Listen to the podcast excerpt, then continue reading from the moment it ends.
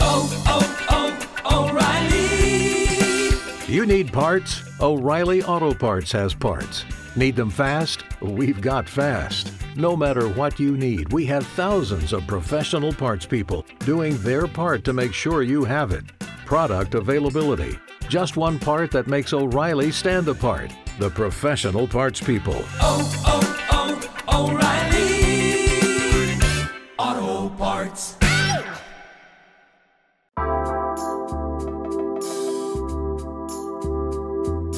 Hello, hello. Welcome back to the podcast. I hope you're having a good Wednesday or a good day whenever you're listening to this. I just ate three slices of toast with butter and I kind of forgot how good it was.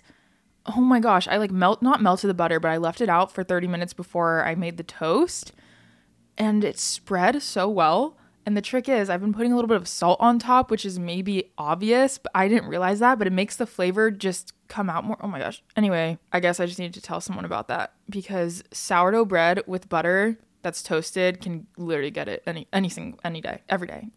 anyway, welcome back to the podcast. My name is Ava. If you're new here, Ava Jules. I'm the host, and I have no one with me today because I never really do.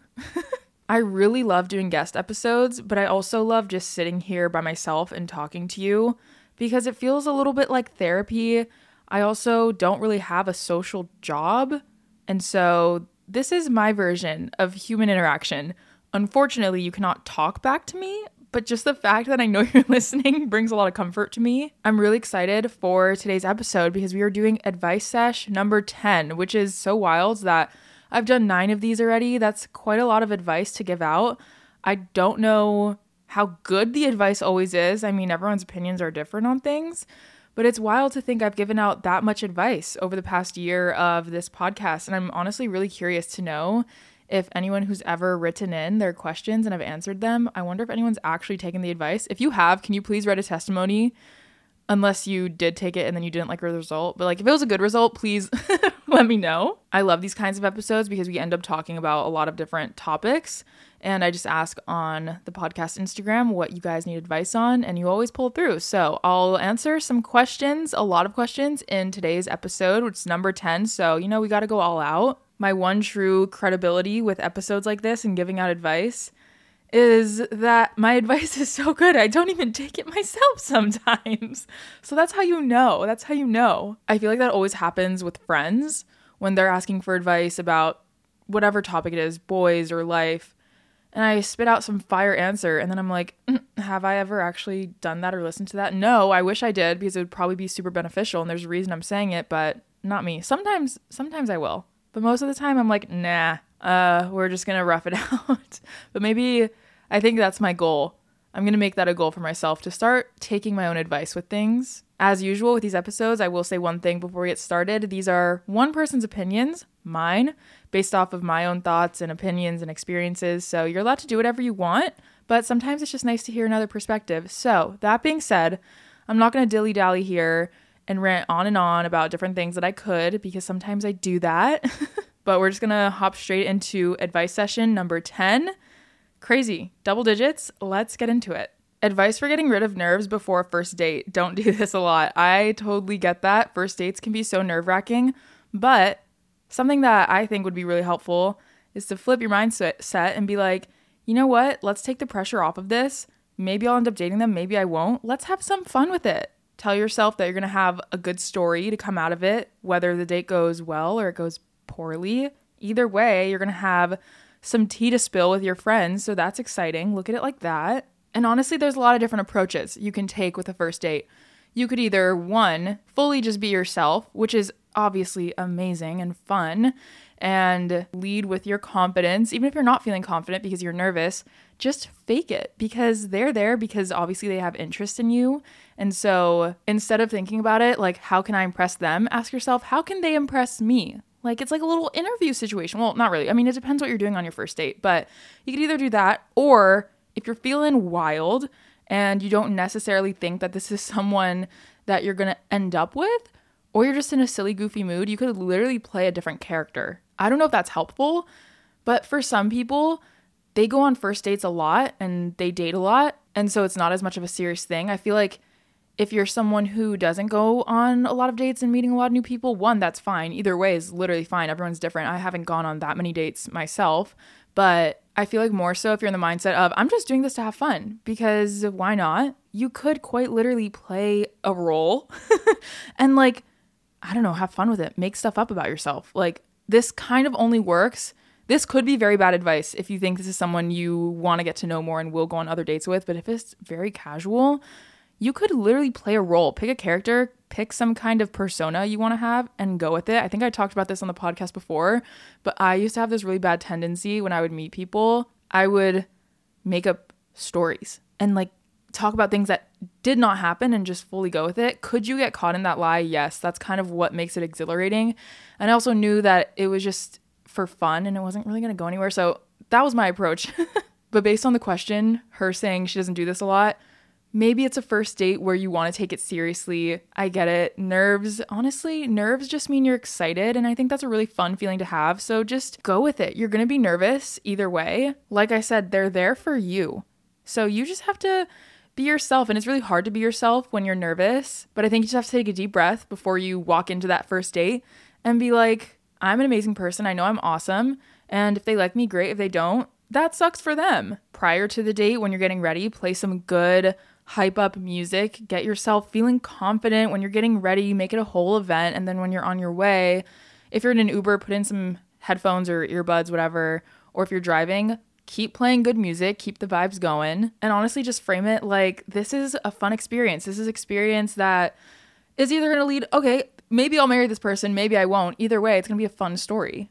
Should I judge someone based on what I've heard about them from other people? Ooh, this is a very interesting question. And I feel like there's different ways to approach this. I feel like my knee jerk reaction is to say no because sometimes what other people say about someone is a reflection of the person that's kind of like talking shit. And so maybe they have their own personal issue. I mean, but there's also certain circumstances where someone tells you a story about someone that they're bad or they suck or some bad story about them. And it's true. But I will say, every person has a different experience with someone. For example, someone that maybe caught you on a bad day, or someone that just doesn't like you because you can't make everyone like you, and there's always going to be someone who doesn't like you out there someone could tell other people that you're the worst and like you're not friendly or whatever it is. And then there's someone else and their experience with you is that you're the best person ever. You're so fun to be around. They love your energy. Everyone has different experiences with different people. And it's just wild to think about because to one person, you might be the villain of their story, and to another person, you might be their hero. In my experience, when someone has told me things about another person prior to me meeting them, it does put a weird feeling in your head about that person, but that's not really fair to the other person. I do think some people deserve I think everyone kind of deserves, you know, for the most part, certain circumstances like if someone is genuinely awful and does bad things, that's one thing. But in general, everyone deserves to make their own impression on you and your experience with one person may be totally different than someone else's experience with them. While you can take note of what someone has to say about another person, I don't think you should entirely judge their character because that's not totally fair. You wouldn't want someone to do that to you. I think people deserve a chance to make their own impression on you and for you to make your own thoughts about them, not have someone else, you know, put something in your ear about them because that wouldn't be super fair. How to stop comparing yourself to other girls and women.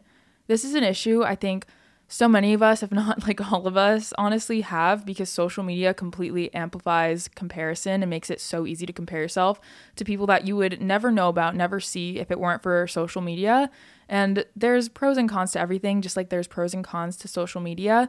But it's really not normal how much of an access we have to so many people in the world with social media. Like, that's not a normal human experience up until nowadays, up until this generation. It was one thing back in the day oh gosh, I, in my head, I was thinking way back in the day. I'm like, you know, in your village, when hunters and gatherers were a thing, and like men went off to go find food in the forest for their family and like lived in caves.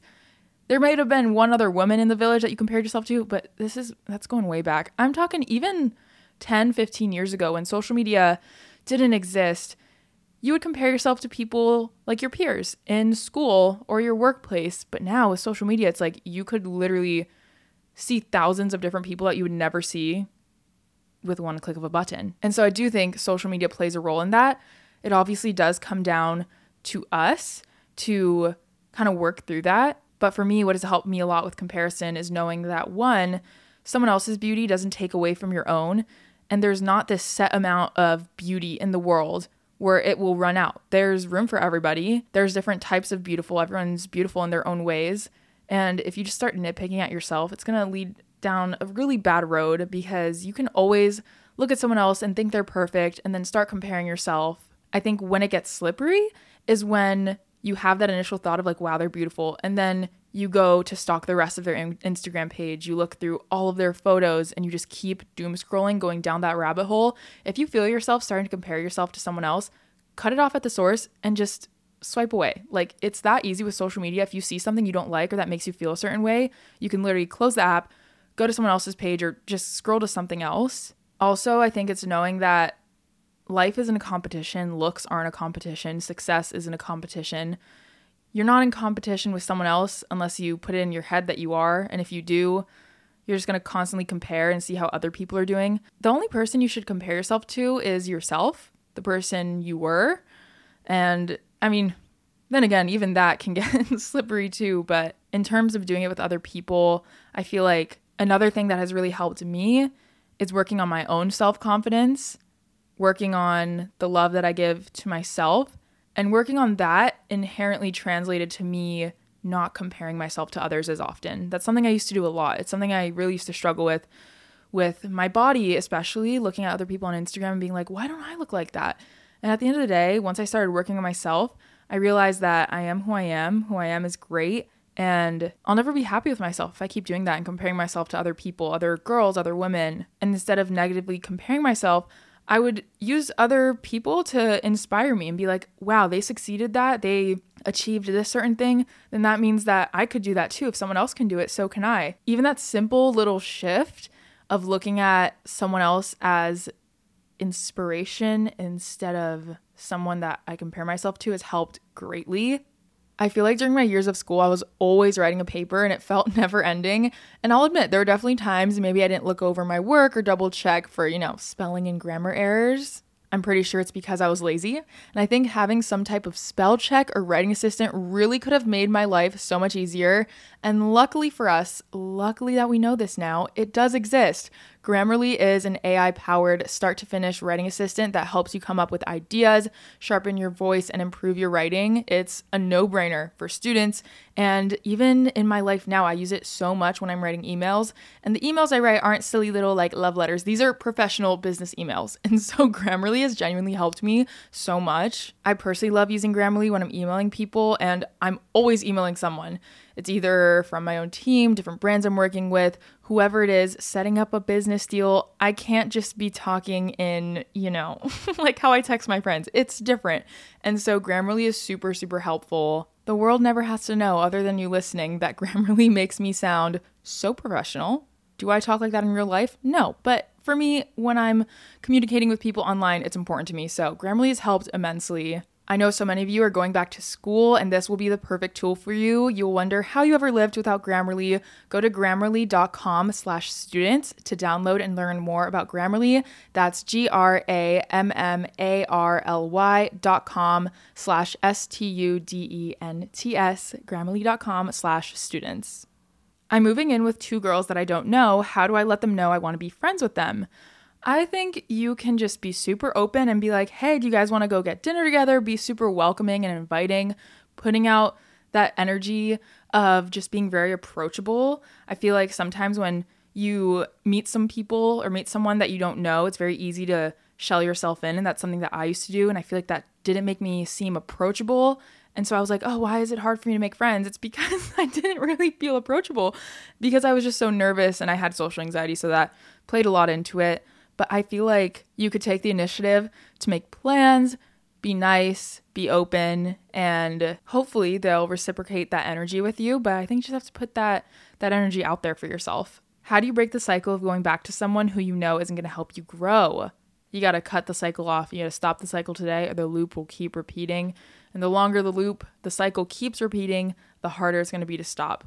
Even if you're years deep, let's say into a situationship That's better being years deep than like your lifetime deep. It's always harder to cut off something that isn't good for you the longer you let it go because you'll just keep making excuses. But it comes down to you. I know it's hard, but you have to do it for yourself. You have to do it for future you. This is what I'm talking about. This is advice that I wish I would have taken years ago. Just like going back to something that wasn't beneficial for me that was negatively impacting me in the way I saw myself and just tore me down, I wish I could just tell myself, like, no one else can stop this for you. You have to do it yourself, and it's the hardest thing. But once you do it and you see the other side, it makes it the easiest thing you've ever done. Topics to talk about on first dates. Back to the first dates topic. You know what? I feel like there's the obvious ones, but that gets boring. And it's like, let's spice things up. So, off the top of my head, some random things. You could ask someone if money didn't matter, money was out of the question, what would you want to do with the rest of your life? That could spark some fun topics about what they're passionate about. That's interesting. Or if you really want to go off the deep end and really get into their head here, you could ask them when you have thoughts going through your head, do you hear your thoughts in your voice or does it not have a voice? Like, what does the voice in your head sound like? Similar to that, if they like reading, ask them if they like reading first. And if they do, be like, when you're reading, are you reading the words on the page or are you creating this mental image of what the words are saying? Like, are you reading a book as if it's a movie and you can literally see it happening and you make up what the characters look like and you can see the scenery? Like, what goes on when you read a book? You could ask them about their favorite people in their life. I feel like that would be a good conversation to see who's important to them and why they're important to them. And if you're really trying to dig into their head here, you could ask, how do you feel like people around you perceive you or the world perceives you? And how do you perceive yourself? Like how is it different than you perceive yourself? Oh those are good questions. How to separate this is funny. How to separate your real relationship and fantasy novels? Good question. Crickets. I feel like when you're in the middle of reading a really riveting good romance book the boy character is just seems like the perfect kind of guy and you finish the book, that's kind of when you're like, oh shit, that was a book. You're not real. Damn it. But when you're in the middle of it and you can't differentiate your real relationship and the boy in the fantasy novel, that, that could be a little bit of an issue. It's an issue if you're not super happy with your partner and you're comparing him to the boy in the novel because, you know, books are unfortunately like fiction books are obviously fictional. It's easy to wish that the person that you're with were more like whoever you're reading about in a book. I'm very grateful that I feel like I go, maybe I actually manifested Micah by reading so many good books about these just fantastic men. And I was like, I want that. So now I'm here, which is, that's cool. But this is new. I actually don't know how to answer that question. Uh, you just have to know that what's in front of you with your partner is real and what you're reading is not. But that's honestly really sad to think about. I'm like, I want books to be real. What do you mean these are not real people? Terrible. My boyfriend, friend, and I all agreed to live together after graduation in New York, but I'm now realizing that I just want to be with my family back home for at least a year, and I'm afraid that it'll cause my boyfriend and I to break up if I tell him I don't know what to do.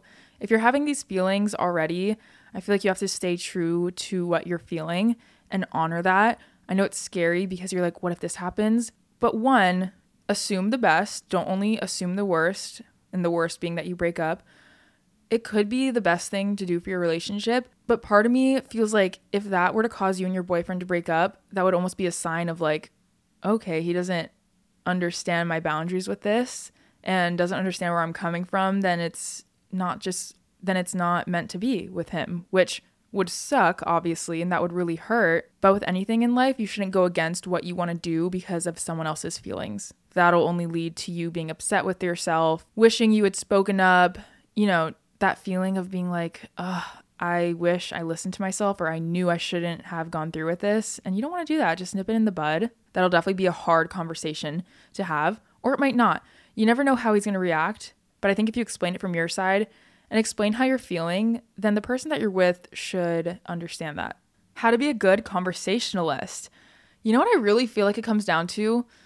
Not just only hearing what someone else is talking about, but actually listening to them.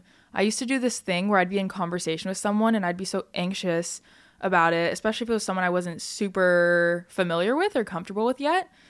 And instead of listening to them and really hearing what they have to say and thinking about it, I would do this thing where I would just be thinking about the next thing that I was going to ask or what I was going to say in return because I was so anxious to the point that I don't want to have nothing to say. So I would pre plan it. But then me living in my head like that and just feeding into those thoughts didn't make me super present in the moment.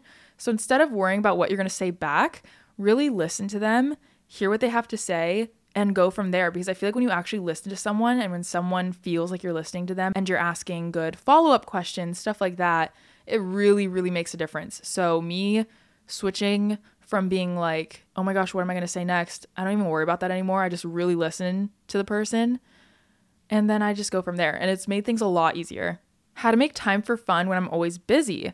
Ooh, this is a good question. I feel like when you're super busy, it's easy to feel like you have no breaks or there's no time to socialize or do whatever you want to do. Literally put it into your schedule and make it a non negotiable because you put other things into your Google Calendar or your planner. The work you have to do, the schoolwork you have to get done. Do the same for downtime, do the same for rest, and do the same for fun stuff. Not being fearful of losing your partner when in a healthy relationship.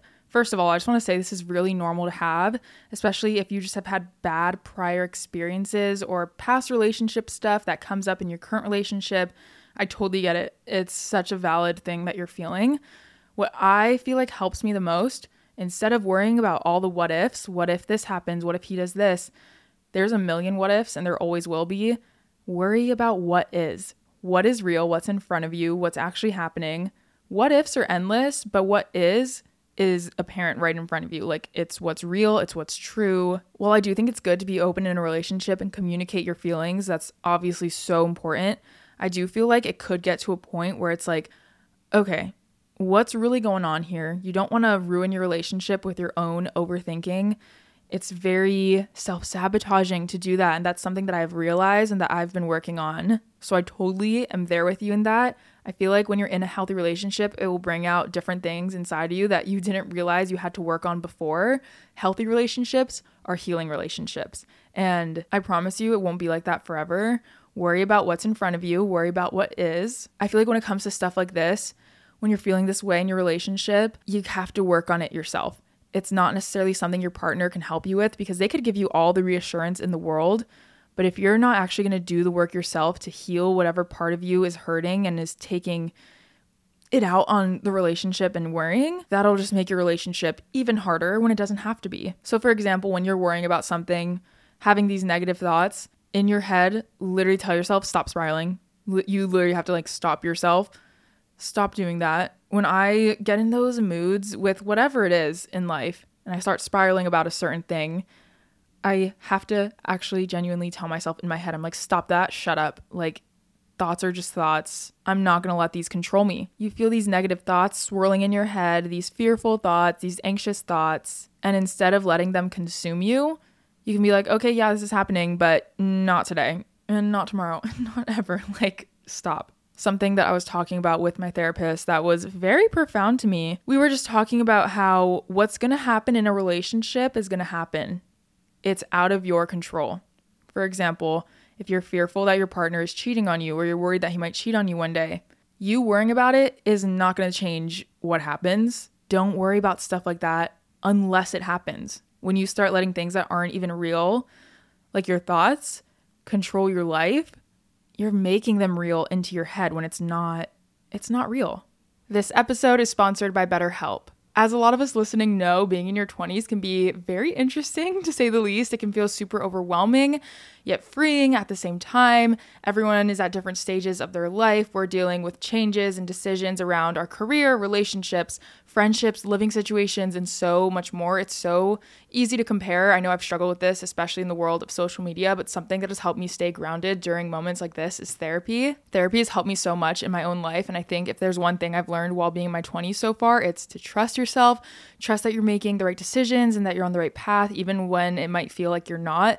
Therapy definitely helps me feel confident in all of these life choices and decisions and helping me to just understand myself a lot better. If you're thinking of starting therapy, give BetterHelp a try. Therapy shouldn't have to be a daunting task, so BetterHelp makes it easy. It's done entirely online, designed to be convenient, flexible, and suited to your schedule. All it takes is a brief questionnaire to get matched with a licensed therapist. I know it can be scary at first, but taking that step is something that I'm so glad that I did personally. I know what it's like to feel scared to go in and do that, but you're doing it for you, and that's such a good feeling. So let therapy be your map with BetterHelp.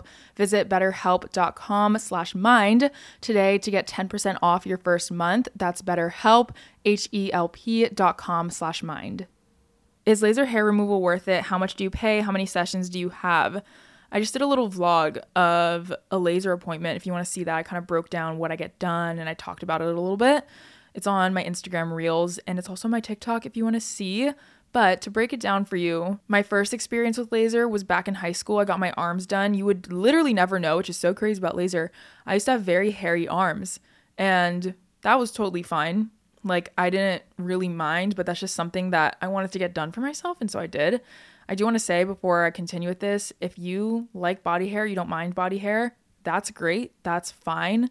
And if you like to shave, you like to get laser, that's great. That's fine. You're entitled to do what you want with your own body, obviously. I think for my arms, I did six sessions. It takes anywhere from six to eight to like 10. Everyone's genetics are different with how hair grows back. Also, hormones play a big role. So, like one day when you get pregnant, you could grow hair in certain places again. Anyway, I think I got six sessions done on my arms and they've been hairless ever since, which is so crazy to me how that works. I also got my armpits done. I wanted to do that for myself for a really long time and I paid out of pocket at the time. I think I spent like a thousand dollars or something. It really depends on where you go. There's a lot of different places that offer it. I go to LaserAway now, which is really popular, but I know some dermatology, like some dermatologists offer that. You kind of just have to do some research, but I really like LaserAway. They do offer me free services, which is really nice of them, but I actually really, really enjoy the ambiance and I just feel like I'm very comfortable there, which is good. So I'm really enjoying going to them. That's who I go to now. And now I'm getting my legs done, my bikini done. I get my happy trail done. I'm still getting my armpits done because those hair those hairs are a little more persistent, and so I'm still getting those done. But I will say that is something that I never regretted spending money on. It was so much up front and it felt like a lot. Given I don't even know if you have to do it all up front. Depends on the place. You could do it per session. And also different areas of your body cost more or less depending on how big or small of an area you're doing. But to me it is worth every penny. Shaving is something that used to really piss me off. It took so long and it was just so irritating. And I was just so tired of doing it for me, especially the bikini line, because I'm obviously in a swimsuit a lot. And I just hated shaving my bikini line so often because it would get razor bumps, I would get ingrown hairs, and it just made me feel very insecure. And lasering has completely eliminated that whole issue. When the hair does grow back, it's very thin now and a lot more manageable. Hopefully, it'll be fully gone soon. But I don't get razor bumps anymore. I don't have to worry about that. And it just feels so good. It's helped with my confidence so much. So that's why I feel like it's really worth it. Also, everyone's pain tolerance with it is super different. Some people don't even feel anything. Other people, it might hurt a little bit. I will say, I remember at a place I went to before, they offered numbing cream for my arms. I remember doing that now. So that helped. But nowadays, like LaserAway, they have this machine, it connects on top of the laser and it blows out extremely cold air. So I don't even use numbing cream anymore. There are more sensitive areas than others. Like the bikini line at first was very sensitive. It wasn't painful to the point that like I couldn't do it. Laser the thing about it is that it's quote unquote painful depending on what kind of pain you feel while it's getting done and then after it's nothing. So it's like just during and areas like your armpits or your bikini area even though it is more sensitive, you just know that you have a few more seconds. Like it takes 20 to 30 seconds to do each area, which is tolerable. I also noticed that at different points in my menstrual cycle, it will also affect the pain levels. There was one point, I think it was like a few days before my period, and it definitely was a little more spicy than other times. And she was explaining that that's just what happens during different times of your cycle. So there are a lot of different variables like that. Your genetics, like I said, some people are like don't even feel anything. I feel a little bit, but like even when I'm on my stomach getting the back of my legs done, I have fully fallen asleep. Like I've taken a nap, which is really quite a concept. But to kind of explain what a laser feels like, even though it feels a little bit different for everybody, I would explain it as like little hot oil splashes. You know, when you're cooking something in a pan and like little oil splatters on you and it doesn't hurt, but it's like, oh, that's a little bit hot. And then it goes away right after. It's kind of like that. Or it's like taking a elastic rubber band and like snapping it against your skin. tolerable, nothing crazy. Again, everyone's different, but I've had really good experiences with it. So that's something that I will always recommend.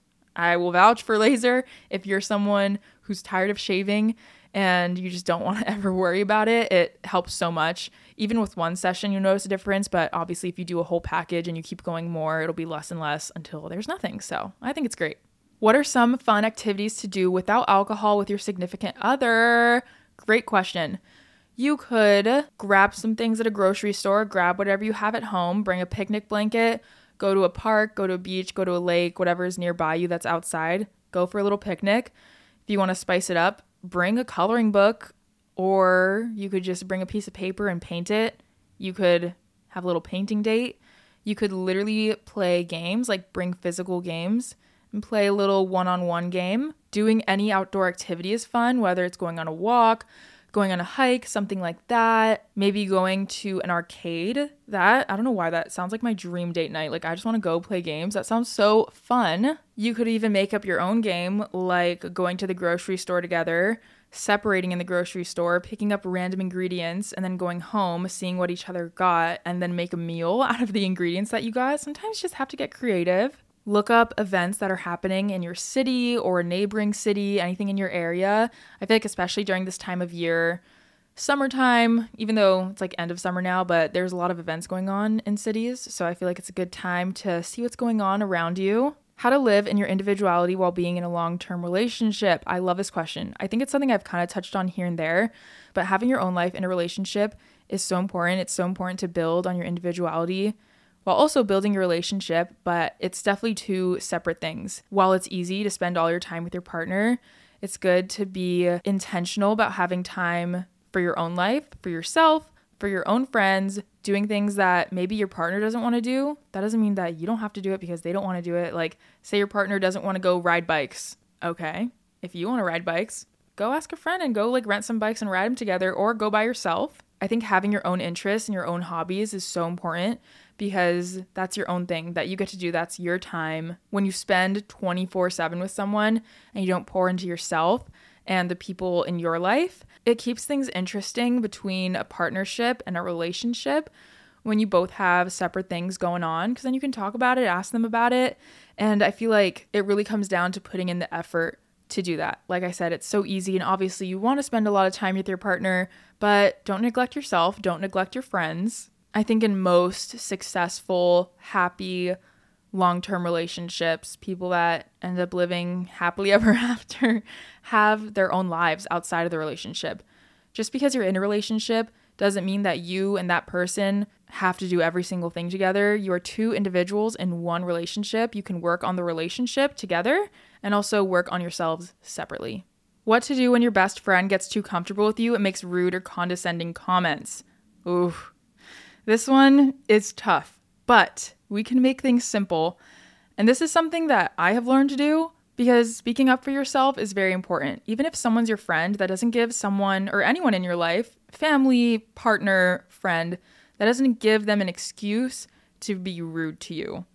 Obviously, there's a difference between being outright mean and like constructive criticism, but if someone's being genuinely mean to you, I think you could keep it as simple as I don't appreciate you saying stuff like that to me. Like, even something as simple as that can make the world of a difference. Because if someone said that to me, it would really make me stop in my tracks and be like, oh, wait, that was actually really uncool. I'm so sorry. Like, if someone spoke up like that, that would really make me think about what I said. Sometimes people just aren't really aware and they might just say something, not because their intentions are to be rude and because they're a bad person, but you know, it happens. I think bringing it to their attention and letting them know that you don't like the way this makes you feel, you don't appreciate them talking to you like that, I feel like could do the trick. This episode is sponsored by Squarespace. Working remotely has changed our lives completely. I know for me, it has many pros like getting to create a good work life balance, but don't get me wrong, it also has its cons. It can feel lonely, it can be hard to find the tools and resources to help you succeed, but that part is where Squarespace can help. Let's say you want to start selling products on an online store, whether it's physical, digital, or service products, Squarespace has the tools you need to start selling online.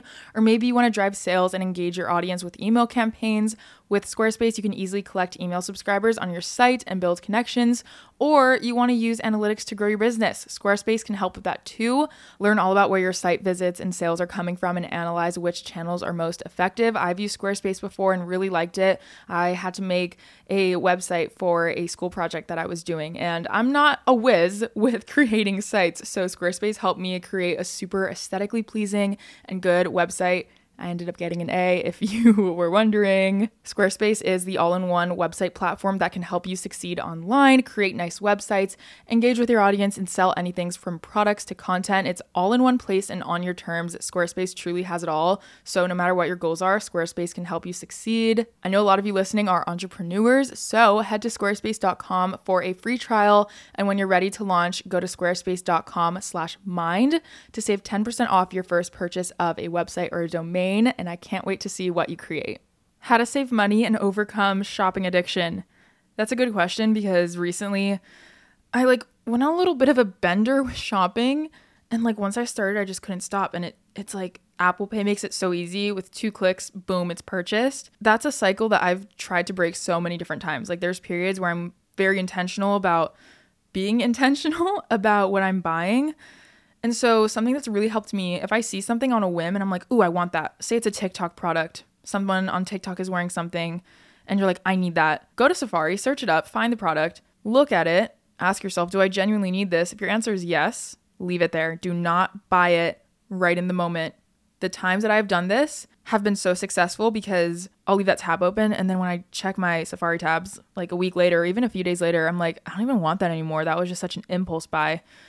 And I feel like a lot of my shopping habits come from impulsive purchases, which I'm trying to stop very actively. And so letting things simmer before you buy it, I feel like is a really good approach. And let's say you do want it a week later. If you give it a week, I feel like that's a good enough time for you to kind of come down from that excitement of, oh my gosh, I want this. Then you'll know. And if you really want it, then get it. But I think even just asking yourself, is this something I really need? Is this something I'm actually going to use? Ask yourself those questions. It's easy to get into a frenzy of like, oh my gosh, someone else has this. I want to have it. But then that's when you just end up things that you don't even like that much or like don't even care to have just because you saw it, you got excited about it, and then you impulse purchased. How to let go of opportunities that don't work out. Knowing that it wasn't meant for you. If it didn't work out, what's meant for you will work out for you. And I so strongly believe that, and that's brought me so much peace. I've said it before, I'll say it again. Rejection is redirection. And if something is meant to be for you, you won't be able to mess that up because it's meant to be yours. You can't force something to be yours. Like if an opportunity didn't happen, you can't force those things. And you just have to believe that it's because you're being redirected into something else. My boyfriend isn't super romantic, and I'm feeling like I always ask him things first, like, How's your day? I feel like when it comes to stuff like this, voice how you feel. That's very important. People can't read your mind. And some people, given, are more romantic and thoughtful than others. And if that's something that's important to you and you voice that and they don't do it, that's when it becomes a problem. The problem is not that he's not naturally super romantic because maybe he just wasn't brought up around that energy. Everyone's different. I feel like it becomes an issue if you voiced that opinion, or not opinion, you voiced that need you voice something that matters to you and they ignore it or don't make the effort to do it, I feel like that is kind of a sign of like, okay, is this not what you want then? Because for me, the whole saying of if he wanted to, he would, sometimes that's true, but other times, sometimes they just don't know. You can't expect someone to know exactly what you want, exactly what you need and desire, and what fulfills you. It becomes a lack of disrespect for you and the relationship when you are open about those things and then they choose not to do it because then they're aware of it. How to prevent the roommate stage with my boyfriend? Great question. I feel like I can give proper advice on this because I live with my boyfriend now, but I really feel like it comes down to putting in the energy to have quality time with each other. Just because you live with someone doesn't mean that you guys coexisting with each other means that's quality time.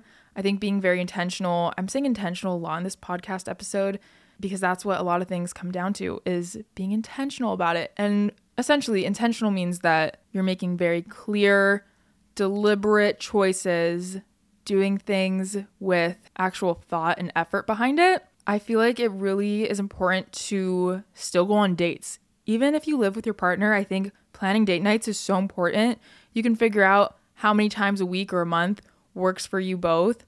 But having that quality time together is so, so important because that can be easily just shoved under the rug because you're spending so much time together now. It's like you don't have to put in the effort anymore because now you live together. That's not how it works. You still have to pour into a relationship in order for it to grow. And something as simple as planning a date night, doing something together that you both enjoy, really makes a difference. I also think understanding what each other's version of quality time looks like is very important because let's say for you, quality time means going out to dinner with them and enjoying a meal together, having good conversation. But to them, quality time could be like sitting on the couch and watching a show together. That doesn't mean one's right or wrong, but it's important to know how the other person feels about quality time because then you can know how the other person feels about it and cater to those needs because you want to cater to both sides, obviously, and keep the relationship healthy and growing I'm only one month into living with my partner. I'm sure I'll have more advice as the time comes, but I think that's been the biggest thing that I've learned so far to avoid that roommate stage.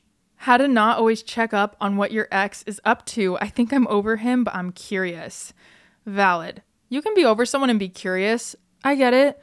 Curiosity kills the cat. like, isn't that a saying? Don't check. There's nothing you need to know, nothing that will genuinely make you feel good. Like, you'll always feel shitty after like say you stalk your ex or whatever. I've seen so many of my friends do it, so that's why I get it because I see so many of my friends fall into that trap of like, let me just see what he's up to. And then it just turns into this whole spiral. Don't let yourself click on the Instagram. Don't ask how they're doing.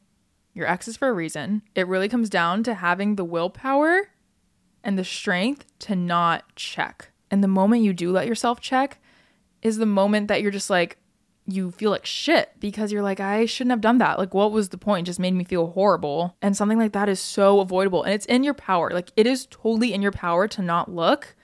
If you exercise that power to not look, it'll just get easier over time. Like, the more when you think about it, you go to reach for Instagram and you don't do it, automatically you're going to boost yourself up to keep on not doing it. But then again, on the other hand, it's like, the more you check and the more you just let yourself do it, it's going to be harder to stop. So it might be hard to resist those urges, but once you start to resist them more, it'll get easier. So you just have to do it. Like, I wish I could be there in person to be like throwing your phone across the room and being like, absolutely not, not today. And then it'll leave your train of thought. And you know what? Like, you'll move on with the rest of your day. Like, if it's a fleeting thought, just let it come, let it go. Don't act on it. You don't have to act on all of your impulsive thoughts. How do you deal with hustle culture? I really like this question. I feel like a lot of us feel this, whether it's hustle culture from the internet, a coworker, a friend. Sometimes it can feel like you're not doing enough if someone else around you is and just has a different work ethic. And that's okay. Everyone's so different when it comes to stuff like this.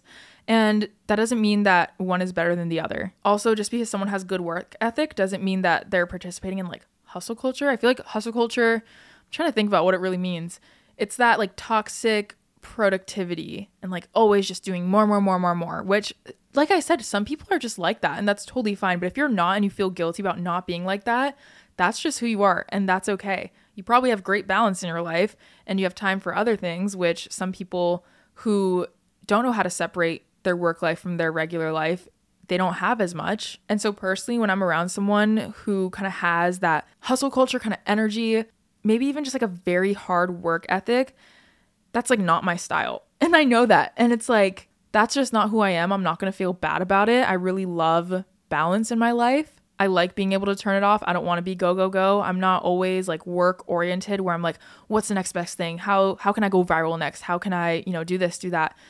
I'm very goal oriented and I do have goals for myself, but I feel like I don't get to the point where it takes over my life. I don't want it to take over my life personally. So, my advice is let other people do their thing and do your thing. All right, last question I'm going to answer being consistent with new habits. I feel like sometimes it can be hard when you add new habits into your routines because you're not used to it. I feel like it comes down to being ritualistic about it in a sense that you don't skip them. Sometimes it's hard because you forget because you're trying to implement new ones. Write them down somewhere. If it's part of your morning routine, write down list by list, like list out your entire morning routine and refer to it And then once it starts becoming a habit, it'll just become second nature. But when you're starting new habits, it's not your second nature to. So make it easy for yourself. Make it obvious, whether that's writing down, whether that's, say, you want the habit of going on a walk or like working out first thing in the morning, leave your workout clothes, leave visual cues. That's advice that I got from Atomic Habits. Great book. I read it in like 2020, so I don't really remember, but I do remember visual cues or something that really helps. And also for me, not skipping out on a habit just because I'm lazy.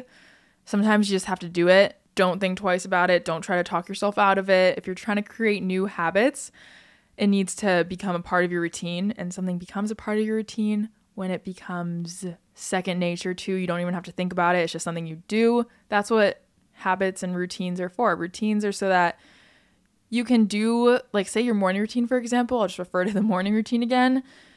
You have a morning routine in place so that you don't have to think twice about it and use any extra brain power. You just are on go mode and you know what to do. And so the more you do your new habits, over time, they're not going to be new anymore because it's just going to be part of you, part of your routine. So you just have to keep doing it. And that was all the questions that I'm going to answer today. I hope that this advice was helpful. Hopefully, some of it resonated.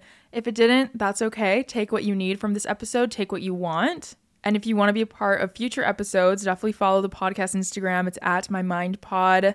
I just did a podcast photo shoot recently, got some super cute, new, fun, fresh content. So that'll be getting posted over the next few weeks. I'm really excited about it. So if you want to go give it a follow, I'd really appreciate that. It helps this podcast out a lot. Thanks for spending the last however many minutes with me. I never really know because it says one thing on my device that I record this on, but then I always end up like editing a lot out because I'm like, I overthink it. Or I just have like two minute long pauses, but you'd never know because if I left that in, that would just be like really weird. So I actually don't know how long this episode is going to be, but I assume it's going to be a long one because I'm already recording for a while. So thanks for spending your time with me.